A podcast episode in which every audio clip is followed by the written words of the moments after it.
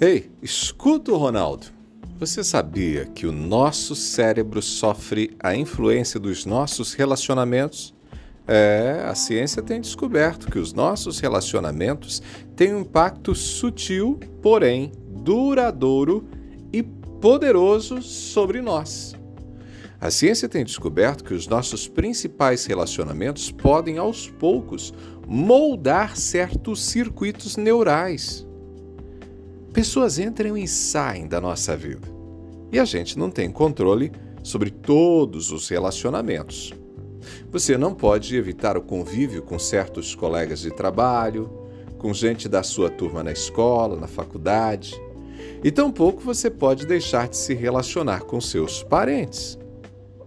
Porém, o que a ciência tem descoberto nos últimos anos sugere que a gente precisa ser mais cuidadoso e manter próximos de nós pessoas que possam trazer influências positivas para o nosso cérebro.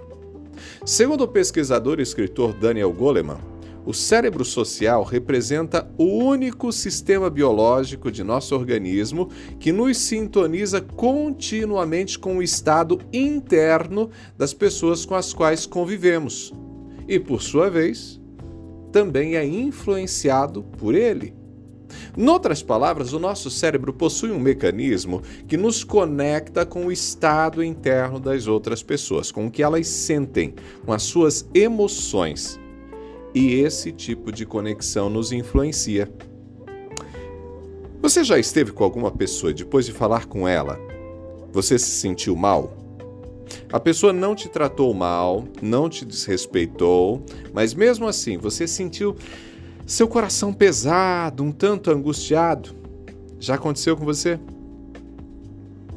Você já esteve com alguém que, depois de falar com esse alguém, parece até que o céu estava mais azul, o dia mais colorido, você saiu da conversa se sentindo mais animado, animada, mais motivado, mais motivada?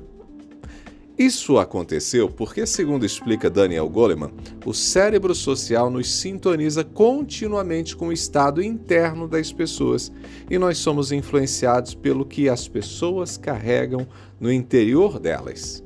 É evidente que nem todas as pessoas transbordam algo tão forte a ponto de nos deixar angustiados ou motivados, mas entenda, todos os relacionamentos afetam o nosso cérebro. Daniel Goleman destaca que sempre que ocorre uma conexão face a face, ou voz a voz, ou pele com pele com outra pessoa, os nossos cérebros sociais se entrosam. Nossas interações sociais chegam mesmo a moldar o cérebro por meio da neuroplasticidade, o que significa que experiências repetidas esculpem a forma, o tamanho e o número de neurônios e suas ligações sinápticas. E entenda, direcionando repetidamente o cérebro em um determinado registro, os nossos principais relacionamentos podem aos poucos moldar certos circuitos neurais. Quando a convivência é bastante significativa, mágoas crônicas ou relacionamentos positivos com pessoas com as quais nos relacionamos diariamente podem moldar o nosso cérebro. E isso, gente, reforça a necessidade de escolhermos bem as pessoas que fazem parte de nossa convivência mais próxima. Pessoas com relacionamentos negativos terão o cérebro influenciado negativamente. Por outro lado, essa descoberta científica também aponta para a possibilidade reparadora de nossas conexões pessoais em algum momento da vida.